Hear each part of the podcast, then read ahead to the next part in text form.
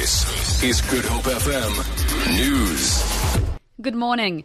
Parliament is back in full swing from today after a 10 week constituency period tied to the local government elections. The NCOP will hold a debate about Women's Day this week, while a National Assembly Rules Committee meeting is expected to take place this afternoon.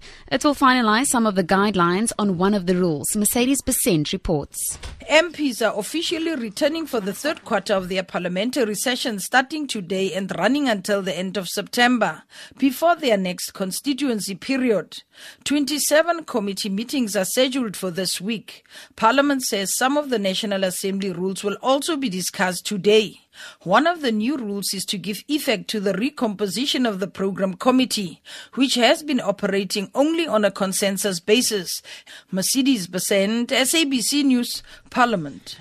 The police ministry has launched a transformation task team in response to the recommendation by the Farlam Commission on Marikana, calling for, calling for professionalism of the police service. The commission was highly critical of the police action at Marikana on August 16, 2012, when armed police shot dead 34 striking mine workers. Minister Nathi Nhleko says the new task team will address those issues. So, what this transformation task team is to look at is how do we then go about dealing with those particular areas that were pointed out as defects. How do we ensure that in public order situations we are well equipped to deploy the type of weaponry that can only assist us in enforcing the law as opposed to lethal weaponry? So basically, those are the issues. So that's what it is.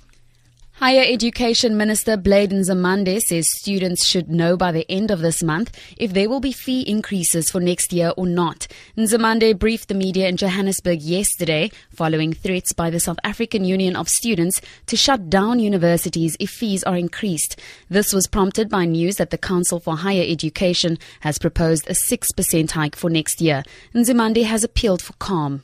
The process of finalizing and being careful about deciding because, as I have said, at the end of the day, it will be individual institutions, but we want to work towards a common framework. Within the next week or two, we should actually have, have, have arrived at a common understanding, hopefully. It's important that there is certainty for everyone who is involved as to what is going to happen for 2017.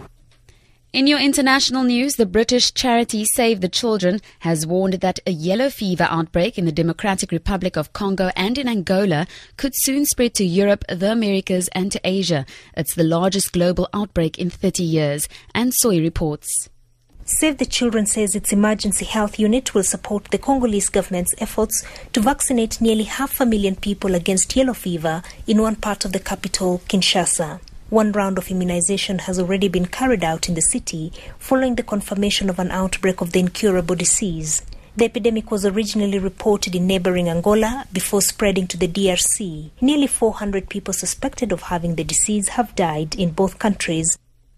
The rand is trading at 13 rand 27 to the US dollar, 17 rand 13 to the pound sterling, and 14 rand 87 to the euro. Gold is trading at $1,346 an ounce, and the price of Brent crude oil is at $48.10 a barrel. For Good Hope FM News, I'm Tamara Mitrovic.